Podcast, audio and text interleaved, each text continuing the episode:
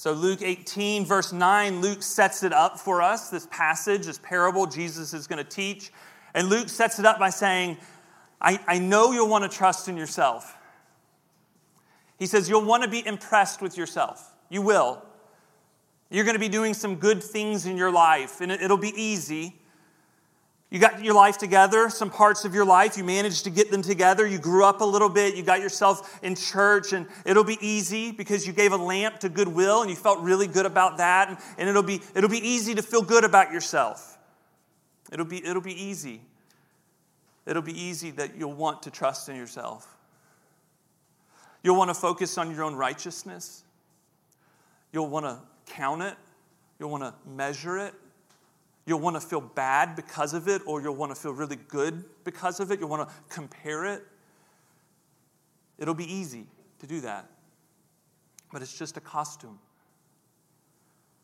It's not your soul, it's not your true self. I do it. I'll, I'll, drive down the highway. I'll, I'll see a, a pastor with his face plastered up on a billboard. Maybe his wife's with him, maybe not. And I'll think to myself, I would never do something like that. I'll never put my face on a billboard. In fact, I'll never even put my name on the sign, on the church sign out front. I would never, I would never do that. And you see how quick it happens, right? It'll be easy. All of a sudden, I'm proud of my humility. It doesn't take long. It's easy to trust in your own good. That I am righteous and they are not. It happens so quickly. Inevitably, contempt follows. I'm better than that pastor with his face plastered up on the billboard, or I, am better for who, against whoever it is that I'm comparing myself. I'm nothing like them. Because why don't they get their act together? Why don't they just make better decisions? And the entire time, you're, you're the same. So Jesus tells this story. Two men come to the temple to pray. First, a religious guy who he's a good guy. He's really a good guy. He's faithful. He's a good citizen. He doesn't rob people. He's not a cheat. He doesn't cheat on his wife. He's a member of the Lions Club, the PTA, eats at Chick fil A. He's everything we want him to be, right? He's got a, he even fasts. Can you imagine it? I know you can't. Bunch of Americans in a room. he fasts twice a week. He gives money to the church. This is legitimately a good guy. But it all starts with thank you, God, that I'm not like other men. Thank you that I'm not like the people who vote that way. You know, just the way that you don't vote. I, am not like the people who believe that way on that issue. I, I don't speak that way. I, am not like I'm not the parent who has no control over their kids. I'm not like that parent, right? Or God, thank you that I'm not like the, the young, angry black man. Or I, I'm not like the racist cop who fired the gun.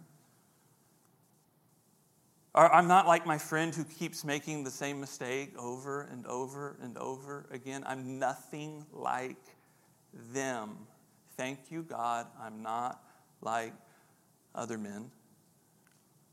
So the first man knows everything about his behaviors, and he knows very little about his soul. He's living from the flesh, which is the false self that uses costumes to feel righteous and to form an identity. You know, your, your, your, skin's a costume. I'm very thankful for that because last week I was tucking my little girl into bed and she told me I have a really big nose. and I, I thought, this is something I've known for a very long time in my life. And thank you for pointing it out repeatedly at bedtime. And I'm thankful that it's just, a, it's a costume. Our skin's a costume. Your escapes are costumes. Your religion can very easily be a costume.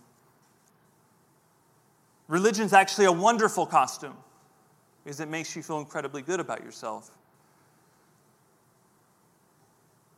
Because the flesh is telling you that if you're actually known underneath that costume underneath the good deeds or the practices, underneath all of that, the, the, the, inside of you, the core, the soul, if you're actually known there, your flesh is saying you couldn't be loved there. So you need a costume. And it'll be easy. So Luke's saying, it'll be easy to trust in your costume.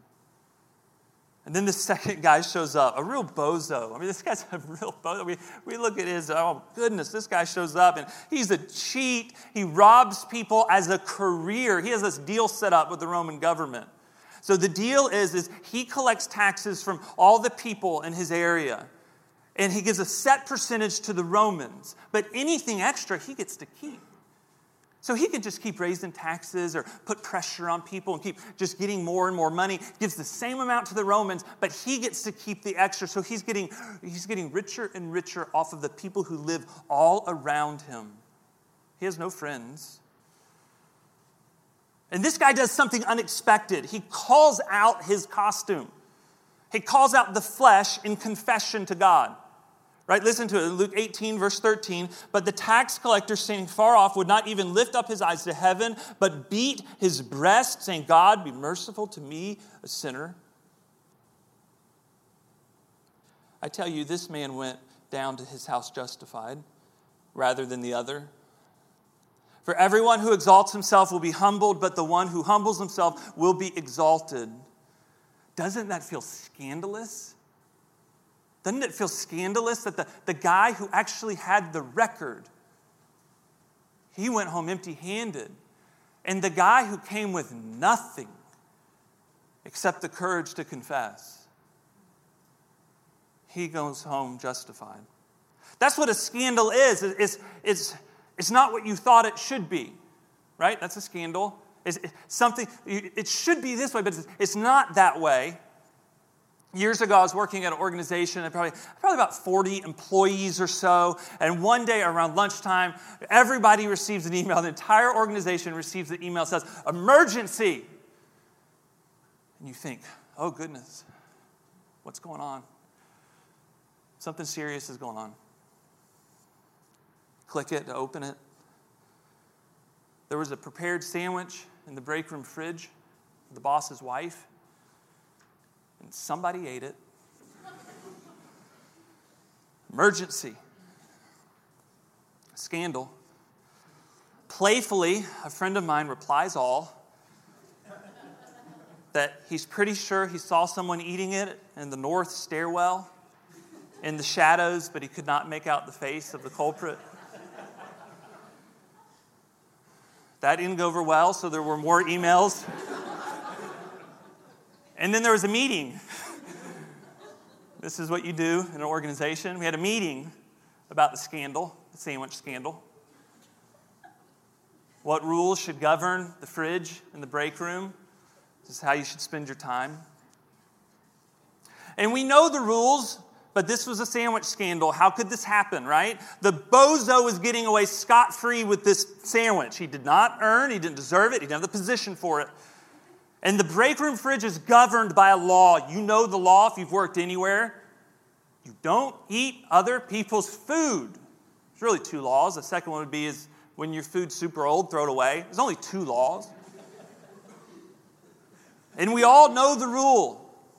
And some bozo shows up and eats a sandwich marked for the boss's wife. It's a scandal. It's not what it should be, right?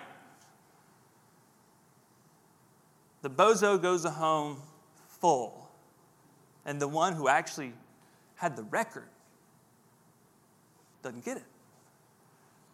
The religious man goes home empty handed. What a scandalous passage. And the guy with no record, he doesn't deserve it, yet he's courageous enough to confess his sinfulness, that costume he's been dressed up as he gets the meal. Point number one was this the grace of God is scandalous to a world that loves all sorts of costumes. The grace of God is scandalous to us who we love all sorts of costumes. right? A, a worldly man who's cheating and getting money, he's greedy, that's a costume. Or the religious man with all his good deeds, his costume, either one. And the grace of God is scandalous to all of it. That says, no, no, no, like underneath, underneath all the costumes, underneath your soul, what's going on there, will you, will you confess your sin? Will you be honest to who you are, that you're beautifully created, and yet you're broken in your sin and you need the grace of God? Will you do that? Will you live there? Will you live from that place? The grace of God is scandalous to a world that loves merit. Point number two is this in Jesus, you can drop the performance costume and you can be you. In Jesus, you can drop the performance costume and you can be you. The first man creates a lot of questions for us. Do you spend your quiet moments counting up and measuring how good you are, trying to build a case? Are you anxious when it comes to where you stand with God? Like on a day to day basis? Are you anxious about that? Do you find yourself sliding comments and conversations with other people to make yourself look better? Do you look down upon the hurting and the poor and the addicted? Like, man, they, they should have made better decisions. Are you capable of loving people, or do you just use them for approval that you would feel loved? And then the second man, for me at least this week, has created one question in my heart Are you using Christian faith as another costume? Or is God Himself finding the real you under all the costumes? Are you using your Christian faith just as another costume in front of people, in front of God? Or is God Himself actually finding the you underneath all the costumes? Because I can feel it in the morning when I get quiet before the Lord. I, I can feel that fork in the road where I have the option, I have the option to be before Him, just me, apart from position or fathering or pastoring or preaching. Will I exist there or will I exist with a bit of a costume on? Because I'm still unsure if the grace of God could be that sufficient. Listen, God is already proud of you. He's already proud of you. There's no need to move from one costume to the next. It's so easy. This passage is, is, so profound. So easy to go from the second man to the first man. Just change costumes. But not to live as the second man in that kind of confession. And God already loves you. He already loves you not because you're perfect, but because Jesus was perfect for you, right? Hidden in Christ, we have victory. The costume can begin to come off. Your sin is put upon him who knew no sin, that our righteousness comes from him, put on us, that we might be the beloved of God means you don't have to show up in front of God with your righteousness report like this man did. It means you don't have to pity yourself in some sort of poverty and self pity. It just means you can say, like, here's who I am. Thank you for the grace of God. Thank you, God, for that grace. Thank you for the gift of Jesus. I don't have to keep putting on costumes. Then you will know the grace of God that brings freedom and also brings growth, transformation.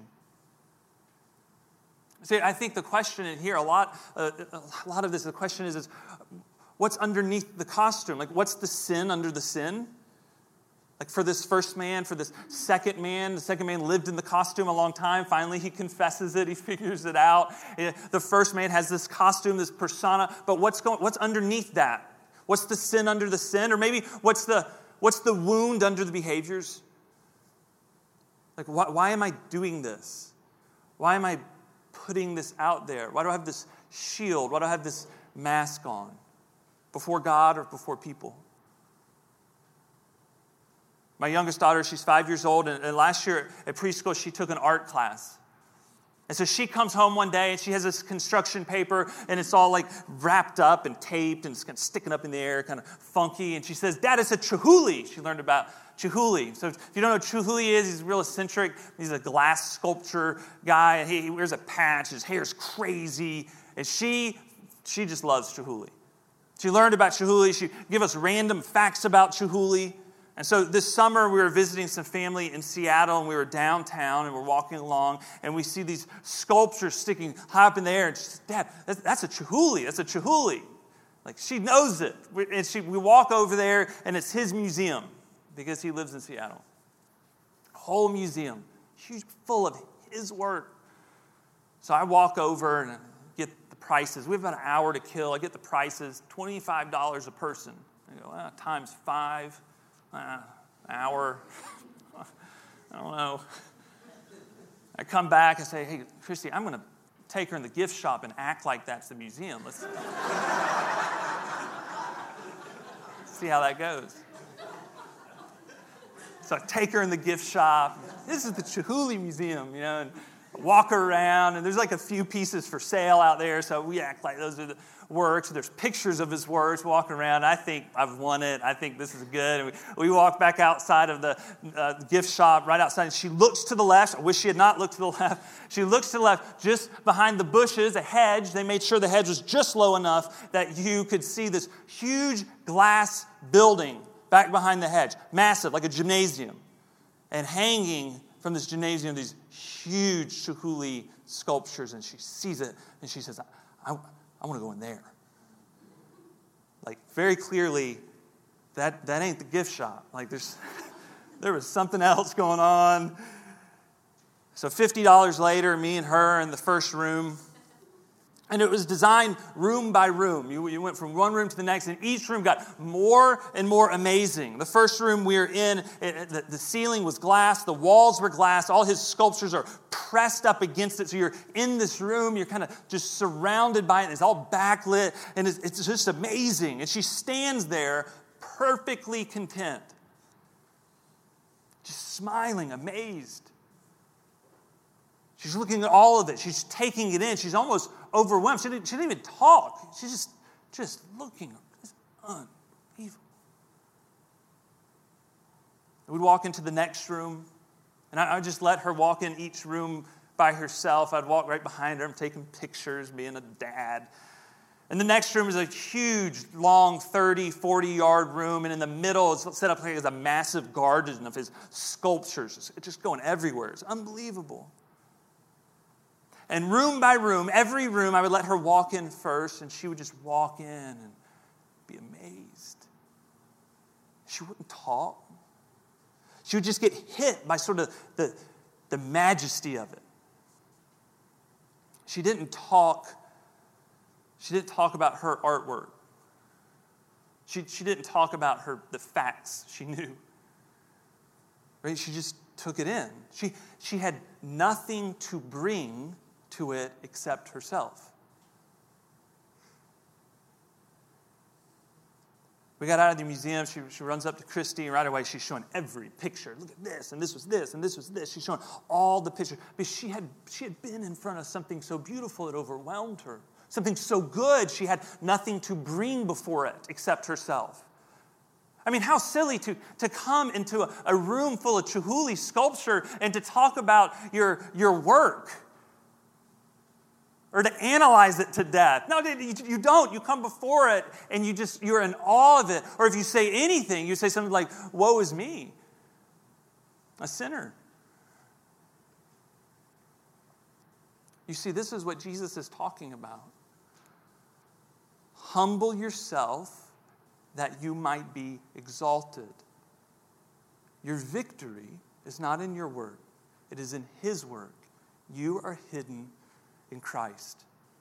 My brothers and sisters, in the Holy Spirit of God, may you be empowered to have great courage to live in confession and enjoy your justification in Jesus. Let's pray together. God, thank you for the great and the good news that you hear the confessions of the weak. And in our weakness, we are made strong because in our weakness, we come to you. And you are sufficient. You are enough. Forgive us for the ways that we promote ourselves, our work, our achievement, our successes, even our Christian faith before you and before others. Help us to see how deep our need is of you for our sin and our wounds, and how sufficient you are. that your grace is always deeper and always enough, that Jesus is always enough for us. Would you help us to know in greater ways the great wealth of our belovedness in Jesus, your Son? Amen.